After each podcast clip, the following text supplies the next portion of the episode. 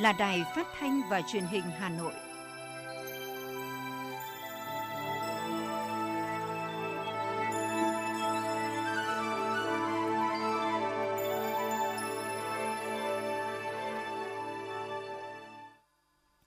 Kính chào quý vị các bạn. Bây giờ là chương trình thời sự của Đài Phát thanh và Truyền hình Hà Nội, phát trực tiếp trên sóng phát thanh tần số FM 90 MHz. Trên nay thứ tư, ngày mùng 1 tháng 9 có những nội dung chính sau đây lãnh đạo Đảng Nhà nước vào lăng viếng Chủ tịch Hồ Chí Minh nhân dân nhân kỷ niệm 76 năm ngày cách mạng tháng 8 và Quốc khánh mùng 2 tháng 9. Thủ tướng Phạm Minh Chính đột xuất kiểm tra điểm nóng nhất về COVID-19 tại Hà Nội và làm việc trực tuyến với lãnh đạo thành phố, lãnh đạo các quận huyện, cùng gần 580 xã phường của thành phố. Hà Nội biểu dương 15 chủ nhà trọ tiêu biểu trong công tác phòng chống dịch COVID-19 đề nghị Bộ Công Thương báo cáo Thủ tướng về vụ chất cấm trong mì hào hảo trước ngày mùng 7 tháng 9 nhân rộng mô hình cung ứng lương thực thực phẩm vào vùng xanh an toàn. Xuất hiện thuốc điều trị COVID-19 không rõ nguồn gốc trên địa bàn thành phố. Phần tin thế giới có những sự kiện nổi bật. Tổng thống Mỹ Joe Biden nhận trách nhiệm về chiến dịch sơ tán khỏi Afghanistan. Liên minh châu Âu nỗ lực ngăn chặn cuộc khủng hoảng di cư mới. Sau đây là nội dung chi tiết sẽ có trong chương trình. Thưa quý vị và các bạn, kỷ niệm 76 năm ngày Quốc khánh nước Cộng hòa xã hội chủ nghĩa Việt Nam, sáng nay, đoàn đại biểu Ban chấp hành Trung ương Đảng, Chủ tịch nước, Quốc hội, Chính phủ, Ủy ban Trung ương Mặt trận Tổ quốc Việt Nam đã đặt hoa và vào lăng viếng Chủ tịch Hồ Chí Minh. Dự lễ viếng có Chủ tịch nước Nguyễn Xuân Phúc, Thủ tướng Chính phủ Phạm Minh Chính, Chủ tịch Quốc hội Vương Đình Huệ, Ủy viên Bộ Chính trị, Thường trực Ban Bí thư Võ Văn Thưởng, Chủ tịch Ủy ban Trung ương Mặt trận Tổ quốc Việt Nam Đỗ Văn Chiến cùng các đồng chí lãnh đạo Đảng, Nhà nước, nguyên lãnh đạo Đảng, Nhà nước, các đồng chí Ủy viên Bộ Chính trị, Bí thư Trung ương Đảng, Phó Chủ tịch Quốc hội, Phó Thủ tướng Chính phủ, các đồng chí lão thành cách mạng và lãnh đạo các ban, bộ, ngành, đoàn thể Trung ương. Vòng hoa của đoàn mang dòng chữ Đời đời nhớ ơn Chủ tịch Hồ Chí Minh vĩ đại. Với lòng biết ơn vô hạn, đoàn đại biểu Đảng Nhà nước đã thành kính tưởng nhớ công lao to lớn của Chủ tịch Hồ Chí Minh, lãnh tụ vĩ đại, người thầy kính yêu của Đảng và dân tộc ta – người đã hy sinh cả cuộc đời cho sự nghiệp đấu tranh giải phóng dân tộc, thống nhất đất nước, xây dựng Tổ quốc Việt Nam độc lập, thống nhất. Toàn Đảng, toàn quân, toàn dân Việt Nam quyết kiên trì con đường Chủ tịch Hồ Chí Minh đã lựa chọn, ra sức vận dụng sáng tạo tư tưởng của người để đưa sự nghiệp cách mạng mà người để lại vươn tới những tầm cao mới, sánh vai cùng các cường quốc Nam châu. Tiếp đó, đoàn đại biểu Ban chấp hành Trung ương Đảng, Chủ tịch nước, Quốc hội, Chính phủ, Ủy ban Trung ương Mặt trận Tổ quốc Việt Nam đã đến đặt vòng hoa và tưởng niệm các anh hùng liệt sĩ tại đài tưởng niệm các anh hùng liệt sĩ trên đường Bắc Sơn. Các đại biểu đã nghiêng mình tưởng nhớ các anh hùng liệt sĩ, những người con ưu tú của dân tộc đã không tiếc máu xương, dũng cảm chiến đấu, hy sinh vì sự nghiệp đấu tranh giải phóng dân tộc, vì nền độc lập, tự do của Tổ quốc, vì hạnh phúc của nhân dân. Cũng trong sáng nay, đoàn đại biểu Thành ủy Hội đồng nhân dân, Ủy ban nhân dân, Ủy ban Mặt trận Tổ quốc Việt Nam thành phố Hà Nội do đồng chí Đinh Tiến Dũng, Ủy viên Bộ Chính trị, Bí thư Thành ủy, Trưởng đoàn đại biểu Quốc hội thành phố Hà Nội đã dẫn đầu và đặt vòng hoa vào lăng viếng Chủ tịch Hồ Chí Minh. Tham gia đoàn có các đồng chí Ủy viên Trung ương Đảng, Phó Bí thư Thường trực Thành ủy Nguyễn Thị Tuyến, Phó Bí thư Thành ủy Chủ tịch Hội đồng nhân dân thành phố Nguyễn Ngọc Tuấn, Phó Bí thư Thành ủy Nguyễn Văn Phong, Chủ tịch Ủy ban Mặt trận Tổ quốc Việt Nam thành phố Hà Nội Nguyễn Lan Hương cùng các đồng chí Ủy viên Ban Thường vụ Thành ủy, Thường trực Hội đồng nhân dân, Ủy ban nhân dân thành phố, lãnh đạo các ban ngành đoàn thể của thành phố. Trong niềm tự hào và xúc động thiêng liêng, các đồng chí lãnh đạo thành phố Hà Nội bày tỏ lòng thành kính tưởng nhớ Chủ tịch Hồ Chí Minh, vị lãnh tụ thiên tài, anh hùng giải phóng dân tộc, danh nhân văn hóa thế giới, người đã cống hiến cả cuộc đời cho dân, cho nước, làm dạng dỡ dân tộc ta, non sông đất nước ta. Đời đời nhớ ơn Chủ tịch Hồ Chí Minh vĩ đại, Đảng bộ, chính quyền, quân và dân thành phố Hà Nội nguyện tiếp tục học tập và làm theo tư tưởng đạo đức, phong cách Hồ Chí Minh, chung sức đồng lòng xây dựng thủ đô ngày càng phát triển giàu đẹp văn minh hiện đại – Tiếp đó, đoàn đại biểu Thành ủy, Hội đồng nhân dân, Ủy ban nhân dân, Ủy ban Mặt trận Tổ quốc Việt Nam thành phố Hà Nội do Phó Bí thư Thành ủy Đinh Tiến Dũng dẫn đầu đã đến đặt vòng hoa tại đài tưởng niệm các anh hùng liệt sĩ. Vòng hoa của đoàn mang dòng chữ đời đời nhớ ơn các anh hùng liệt sĩ. Chiều qua, Thủ tướng Phạm Minh Chính và đoàn công tác đến kiểm tra bệnh viện điều trị người bệnh COVID-19 quy mô 500 giường tại quận Hoàng Mai trước khi chính thức tiếp đón bệnh nhân từ hôm nay, ngày 1 tháng 9. Cùng tham dự có Chủ tịch Ủy ban nhân dân thành phố Chu Ngọc Anh. Thủ tướng Phạm Minh Chính đã đi kiểm tra khu điều trị với các giường bệnh tiêu chuẩn và trang thiết bị y tế hiện đại. sau hơn một tháng khẩn trương xây dựng, Bệnh viện điều trị người bệnh COVID-19 tại phường Yên Sở, quận Hoàng Mai với quy mô 500 giường được giao cho Bệnh viện Đại học Y Hà Nội tiếp quản đã chính thức hoàn tất và đi vào hoạt động từ chiều cùng ngày. Đây là bệnh viện được xây dựng nhằm chủ động các phương án đảm bảo khu thu dung điều trị bệnh nhân COVID-19 nặng cho Hà Nội và một số tỉnh thành lân cận. 500 giường bệnh tiêu chuẩn đã được lắp đặt, đảm bảo các yêu cầu khắt khe theo quy định. Đặc biệt, thiết kế bệnh viện bảo đảm yêu cầu cao nhất là tránh lây nhiễm, không khí chỉ được lưu thông theo một chiều.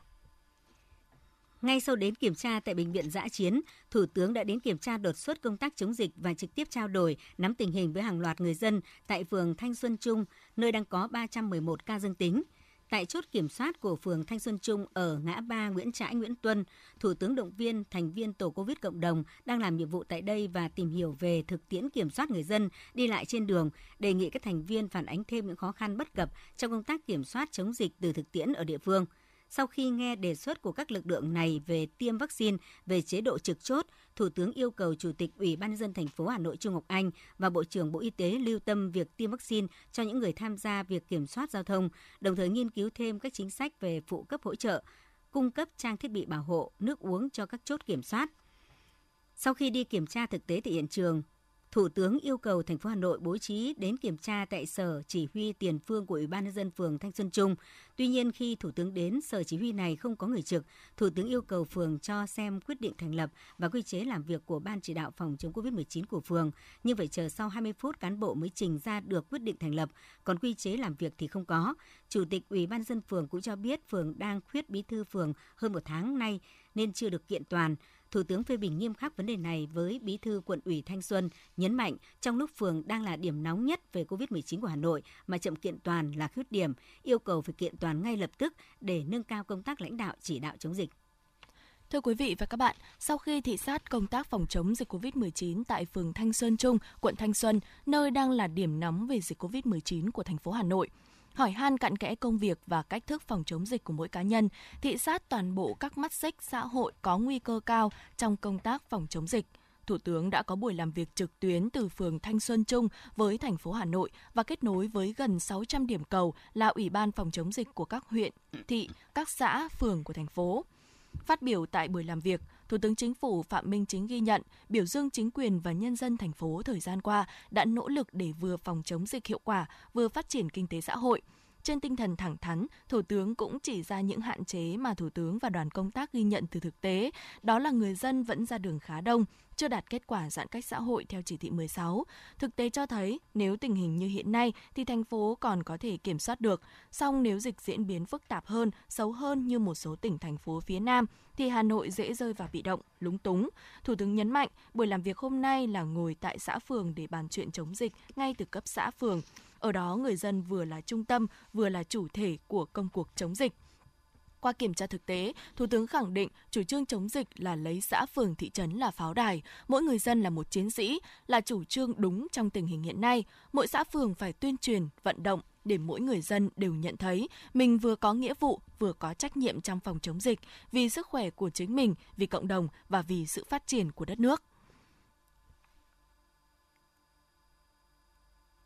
Bây giờ xã phường làm gì? Đã là ngồi ở xã phường người ta nói cái công việc của xã phường. Thứ nhất, đề nghị các ông chí vẫn là phòng dịch, vẫn là rất cơ bản. Khi chúng ta chưa có vaccine mà chúng ta, cái độ vaccine chúng ta chưa phủ được trên 70% trở lên, đó. hai mũi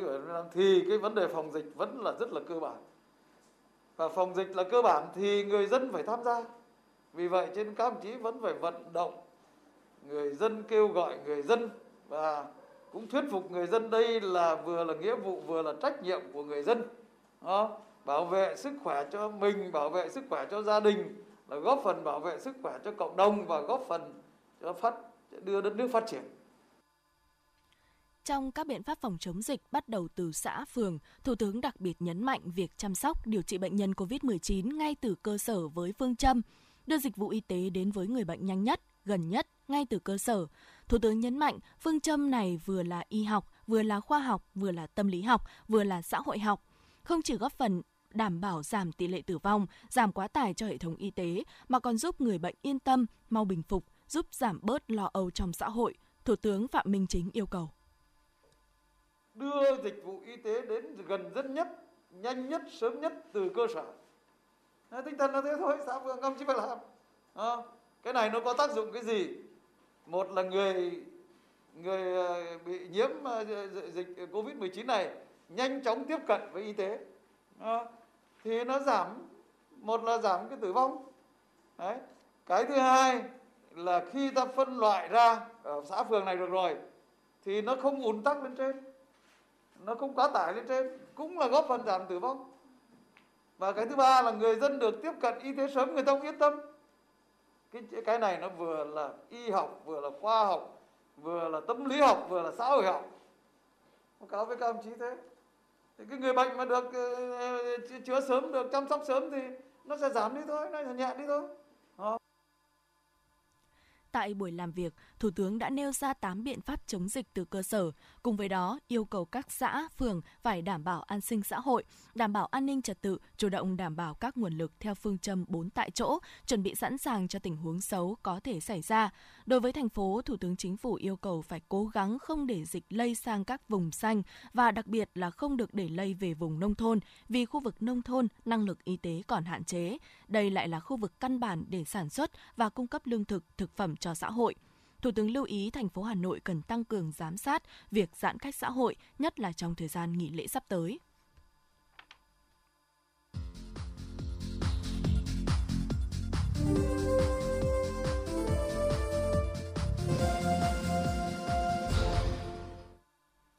Những thông tin nổi bật khác sẽ tiếp nối chương trình. Sáng nay, Phó Chủ tịch Hội đồng Nhân dân thành phố Phạm Quý Tiên, trưởng đoàn giám sát số 2 của Hội đồng Nhân dân thành phố đã có buổi làm việc với Ủy ban Nhân dân quận Bắc Từ Liêm về tình hình thực hiện một số chính sách hỗ trợ các đối tượng khó khăn do đại dịch COVID-19. Đến nay, quận Bắc Từ Liêm đã hỗ trợ cho gần 35.000 đối tượng gặp khó khăn do đại dịch COVID-19 theo nghị quyết 68 của chính phủ với tổng kinh phí hơn 4,5 tỷ đồng chi trả hỗ trợ cho trên 4.800 đối tượng theo nghị quyết 15 của Hội đồng Nhân dân thành phố với tổng kinh phí trên 5 tỷ đồng. Thực tiễn triển khai Bắc Từ Liêm cũng gặp một số vướng mắc trong quá trình tiếp nhận xét duyệt hồ sơ của các đối tượng người lao động, tạm hoãn thực hiện hợp đồng lao động hoặc nghỉ việc không lương, các đối tượng lao động tự do. Quận cũng kiến nghị cần nghiên cứu lại quy trình tiếp nhận và giải quyết hồ sơ trên cổng dịch vụ công quốc gia để phục vụ công tác hậu kiểm tra thanh tra. Phát biểu chỉ đạo, Phó Chủ tịch Hội đồng Nhân dân thành phố Phạm Quý Tiên yêu cầu quận Bắc Từ Liêm tiếp tục đôn đốc cấp cơ sở khẩn trương triển khai các chính sách hỗ trợ người dân gặp khó khăn bởi đại dịch COVID-19, đảm bảo kinh phí hỗ trợ nhanh chóng và đến được đúng đối tượng thụ hưởng. Ghi nhận các kiến nghị đề xuất của địa phương, Phó Chủ tịch Hội đồng Nhân dân thành phố cho biết đoàn giám sát số 2 sẽ tổng hợp báo cáo các đơn vị liên quan để sớm có giải pháp tháo gỡ.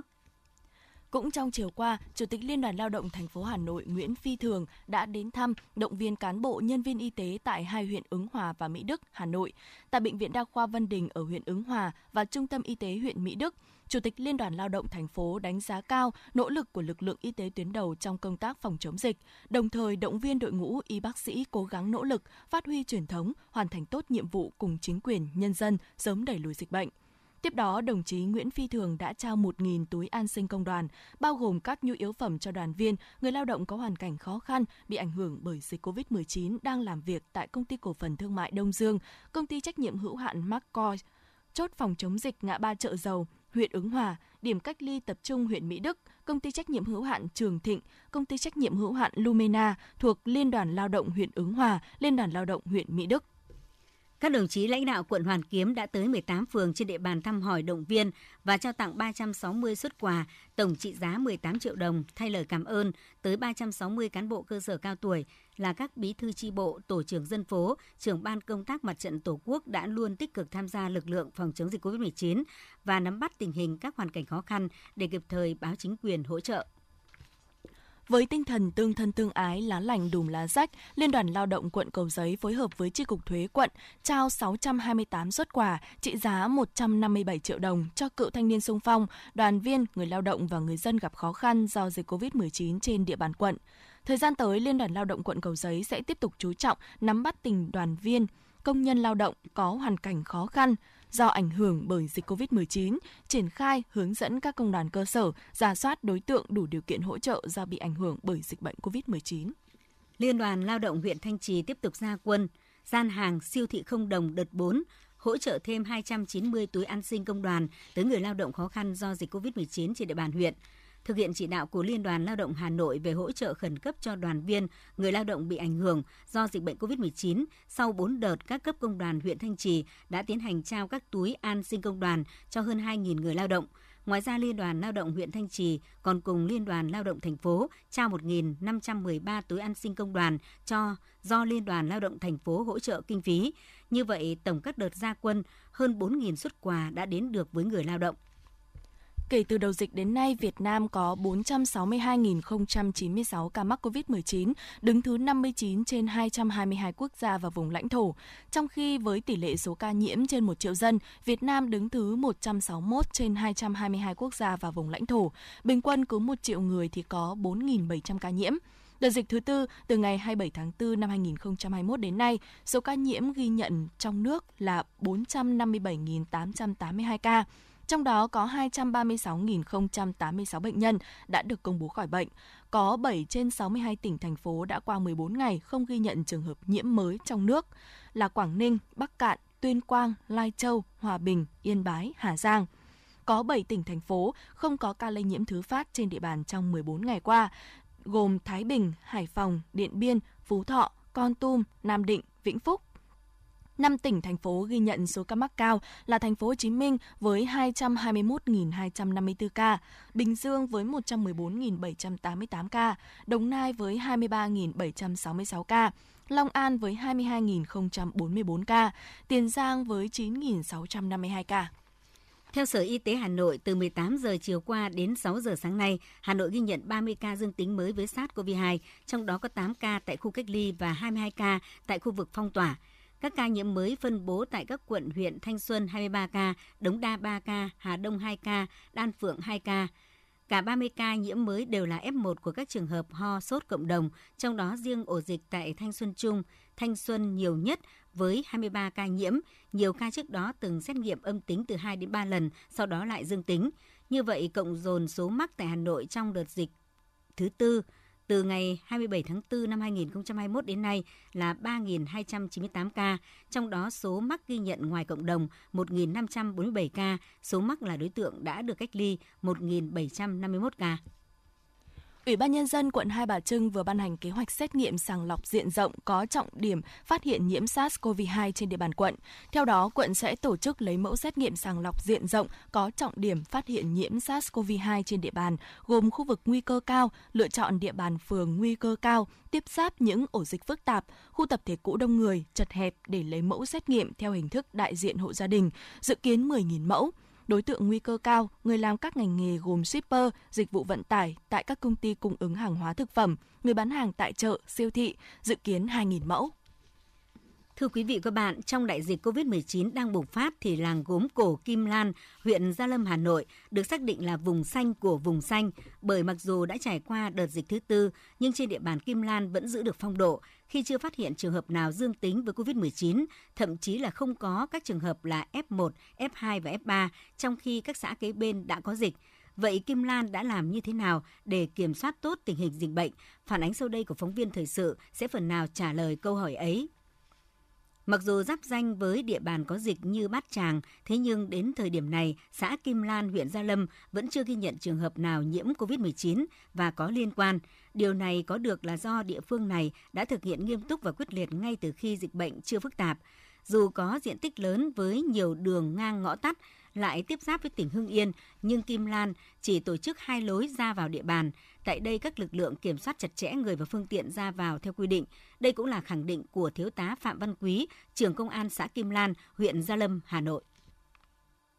12 chốt cứng đều là những vị trí tiếp giáp với các xã lân cận như Văn Đức Bát Tràng của huyện Gia Lâm, Hà Nội và Xuân Quan của tỉnh Hưng Yên. Tại đây các hàng rào thép được dựng lên đảm bảo nội bất xấp ngoại bất nhập. Để đảm bảo tốt công tác phòng chống dịch từ nhiều ngày qua, Ủy ban nhân dân xã Kim Lan đã tiến hành làm những chốt cố định như thế này. Hoạt động này nhằm kiểm soát người dân, đặc biệt là không cho người dân giữa hai đơn vị tự do qua lại. Những trường hợp không được ưu tiên ra ngoài trong khi thực hiện giãn cách xã hội, xã Kim Lan đều có phương án, một mặt tuyên truyền cho người dân hiểu và nắm được các quy định về phòng chống dịch để họ yên tâm ở nhà, mặt khác lên án lên phương án định kỳ tổ chức các tổ công tác cung cấp nhu yếu phẩm cho người dân, đặc biệt là số công nhân và người lao động tự do đang sinh sống tại địa bàn. Anh Nguyễn Vũ Linh, huyện Đại Từ, tỉnh Thái Nguyên và ông Lê Minh Tiến, bí thư đảng ủy xã Kim Lan, huyện Gia Lâm, Hà Nội cho biết. Rất là vui mừng khi mà thấy các cái công trình, các cái giường bệnh và các cái trang thiết bị đều đã là những cái loại rất là hiện đại và đặc biệt có hệ thống công nghệ thông tin, telehealth và có một cái hệ thống điều hành à, rất là phải nói là rất là thông minh. Và từ đó chúng tôi rất là tin tưởng là bệnh viện sẽ là một cơ sở điều trị à, hết sức là tin cậy cho người bệnh, đặc biệt là bệnh nhân nặng ở khu vực thủ đô Hà Nội và khu vực xung quanh. Giữ vùng xanh cũng chính là giữ vững trận địa cho cuộc chiến đấu chống dịch COVID-19. Ở đâu có sự nghiêm túc, quyết liệt và sáng tạo thì ở đó giữ vững địa trận địa. Để những vùng xanh như ở Kim Lan nhiều lên trên cả nước ngoài và việc của quyết liệt của cả hệ thống chính trị thì cần lắm sự đoàn kết và ý thức của người dân trong công tác phòng chống dịch để những vùng xanh được giữ vững đúng nghĩa của nó.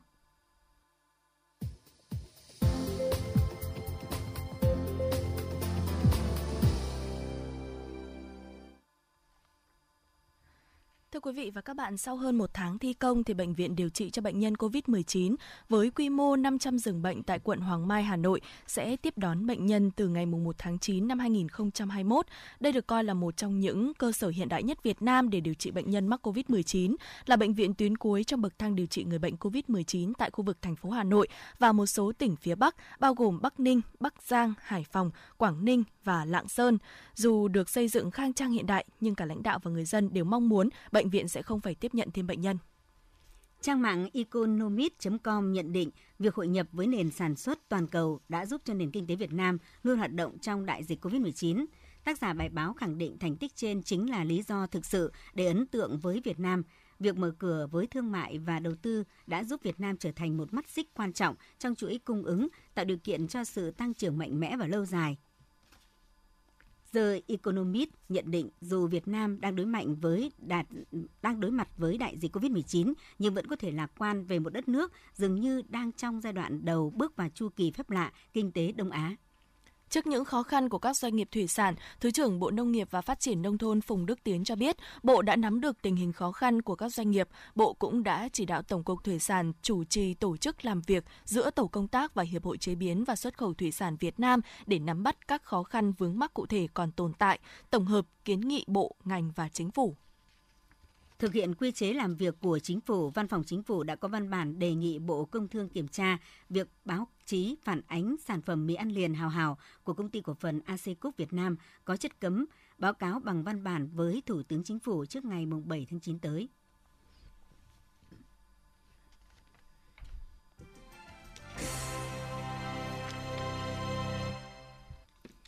Xin chuyển sang phần tin thế giới. Tổng thống Nga Vladimir Putin đã tham dự diễn đàn kinh tế Đông phương lần thứ 6 với chủ đề Cơ hội mới cho vùng Viễn Đông trong thế giới đang thay đổi – theo truyền thống, các sự kiện diễn đàn được tổ chức theo hình thức các phiên thảo luận, bàn tròn trực tuyến, bữa sáng kinh doanh và đối thoại kinh doanh liên quan quan hệ Nga với các quốc gia trên thế giới. Chương trình nghị sự của diễn đàn bao gồm các cuộc đối thoại kinh doanh với các nước đối tác hàng đầu trong khu vực châu Á Thái Bình Dương, trong đó có các nước thành viên ASEAN, đối tác quan trọng của Nga trong khu vực.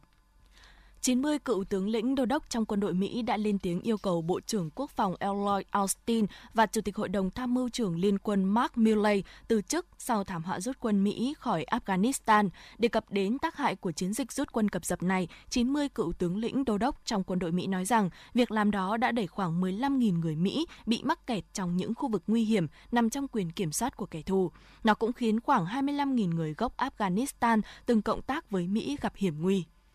Trong một diễn biến liên quan, Tổng thống Mỹ Joe Biden đã nhận trách nhiệm về chiến dịch sơ tán của nước này khỏi Afghanistan. Trong phát biểu đầu tiên kể từ khi kết thúc chiến dịch sơ tán, Tổng thống Biden cho biết 90% công dân Mỹ muốn rời Afghanistan đã được đưa khỏi quốc gia Tây Nam Á này và Washington có thể đảm bảo 100 đến 200 công dân Đức khác cũng có thể rời Afghanistan nếu muốn Bên cạnh đó, ông cũng khẳng định nước Mỹ còn xa mới kết thúc với Afghanistan, đặc biệt khi tổ chức nhà nước Hồi giáo IS tự xưng đang hiện diện tại đây.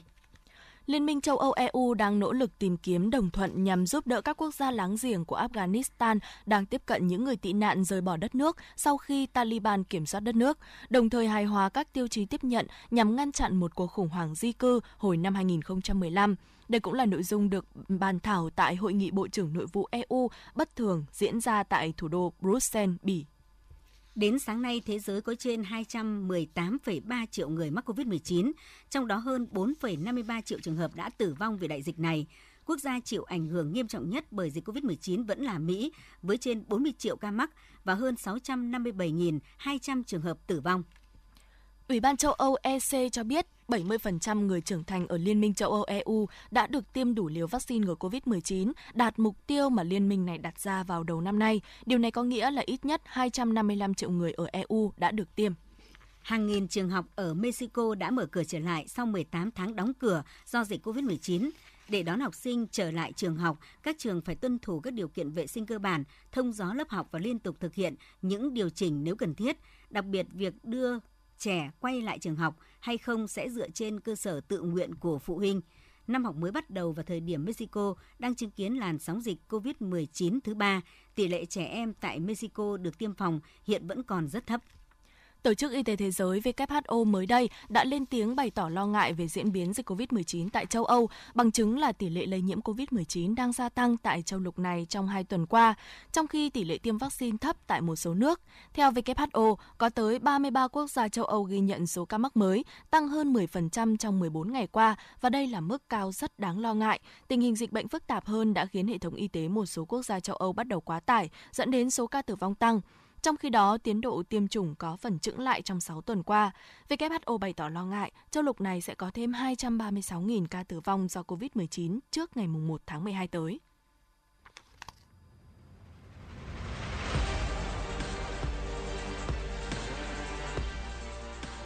Bản tin thể thao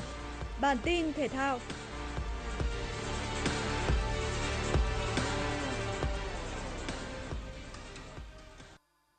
Vận động viên Việt Nam Võ Thanh Tùng tham dự nội dung vòng loại bơi 50m tự do nam hạng thương tật S5 tại Paralympic Tokyo 2020. Đây là nội dung anh có hy vọng nhất khi từng giành huy chương bạc ở Paralympic Rio 2016. 50m tự do nam S5 có 16 vận động viên, được chia thành hai đợt, chọn 8 vận động viên có thành tích tốt nhất và chung kết. Thanh Tùng bơi ở lượt thứ hai, về thứ 6 với thành tích 35 giây 91 và không lọt vào chung kết. Ở lượt bơi này, vận động viên Yuan Weiji lập kỷ lục Paralympic với thông số 31 giây 30. Lọt vào chung kết là cả ba vận động viên Trung Quốc Yuan Weiji, Jiang Tao và Wang Li Chao. Đông Nam Á có một ngôi sao mới là Chukafi đến từ Malaysia, lọt vào chung kết với thông số rất tốt 33 giây 46. Tại buổi tập tối qua, huấn luyện viên Park Hang-seo đã giảm thiểu khối lượng vận động cho các cầu thủ đội tuyển Việt Nam nhằm giúp họ có sự hồi phục tốt sau buổi tập đối kháng căng thẳng. Đây là việc làm cần thiết để giúp toàn đội có thể trở lại với trạng thái hưng phấn sau 3 ngày liên tiếp phải tập luyện với sự tập trung cao độ và chỉ còn thêm một ngày nữa là bước vào trận gia quân gặp đội tuyển Ả Rập Xê Út tại vòng loại cuối FIFA World Cup 2022. Trước đó vào buổi sáng cùng ngày, huấn viên Park Hang-seo và các học trò cũng đã mổ băng để phân tích kỹ hơn về đối thủ này. Tối nay, đội tuyển Việt Nam sẽ có buổi tập làm quen với sân thi đấu King Swat University. Trước buổi tập, Huấn viên Park Hang-seo và đội phó Đỗ Duy Mạnh sẽ tham gia dự buổi họp báo trước trận đấu. Danh sách đăng ký chính thức 23 cầu thủ cho cuộc đọ sức với đội tuyển Ả Rập Xê Út cũng sẽ được chốt lại tại cuộc họp kỹ thuật. Tại vòng 1 đơn nữ giải quần vợt Mỹ mở rộng 2021, hạt giống số 1 Ashley Patty sớm thể hiện sự vượt trội trước Vera Zonareva khi cô thắng set đầu tiên với tỷ số cách biệt 6-1. Set thứ hai diễn ra vất vả hơn cho tay vợt người Australia khi cô mắc khá nhiều lỗi đánh hỏng không đáng có. Dự báo thời tiết theo Trung tâm Dự báo Khí tượng Thủy văn Quốc gia, ngày hôm nay do ảnh hưởng của hội tụ gió ở rìa Tây Nam, lưới áp cao cận nhiệt đới nên ở khu vực Bắc Bộ sáng sớm có mưa rào rải rác và có nơi có rông. Ngoài ra từ đêm nay đến ngày 3 tháng 9, khu vực Bắc Bộ sẽ tiếp tục có mưa rông, cục bộ có mưa vừa mưa to, có với lượng mưa từ 30 đến 60 mm trên 24 giờ, có nơi trên 80 mm trên 24 giờ. Trong mưa rông có khả năng xảy ra lốc xét, mưa đá và gió giật mạnh, nguy cơ xảy ra lũ quét sạt lở đất cục bộ tại khu vực miền núi và ngập úng cục bộ tại những vùng đô thị trũng thấp. Thủ đô Hà Nội nhiều mây, sáng sớm có mưa rào rải rác và có nơi có rông. Sau có mưa rào và rông vài nơi, gió đông nam cấp 2, cấp 3. Trong mưa rông có khả năng xảy ra lốc xét và gió giật mạnh. Nhiệt độ thấp nhất từ 24 đến 26 độ C, nhiệt độ cao nhất từ 31 đến 34 độ C. Quý vị và các bạn vừa nghe chương trình thời sự của Đài Phát thanh Truyền hình Hà Nội, chịu trách nhiệm sản xuất Phó Tổng giám đốc Nguyễn Tiến Dũng, chương trình do biên tập viên Kiều Oanh Thùy Chi, các phát thanh viên Thùy Linh Thanh Hiền cùng kỹ thuật viên Bích Hoa thực hiện. Xin chào và hẹn gặp lại quý vị và các bạn trong chương trình thời sự 19 giờ tối nay.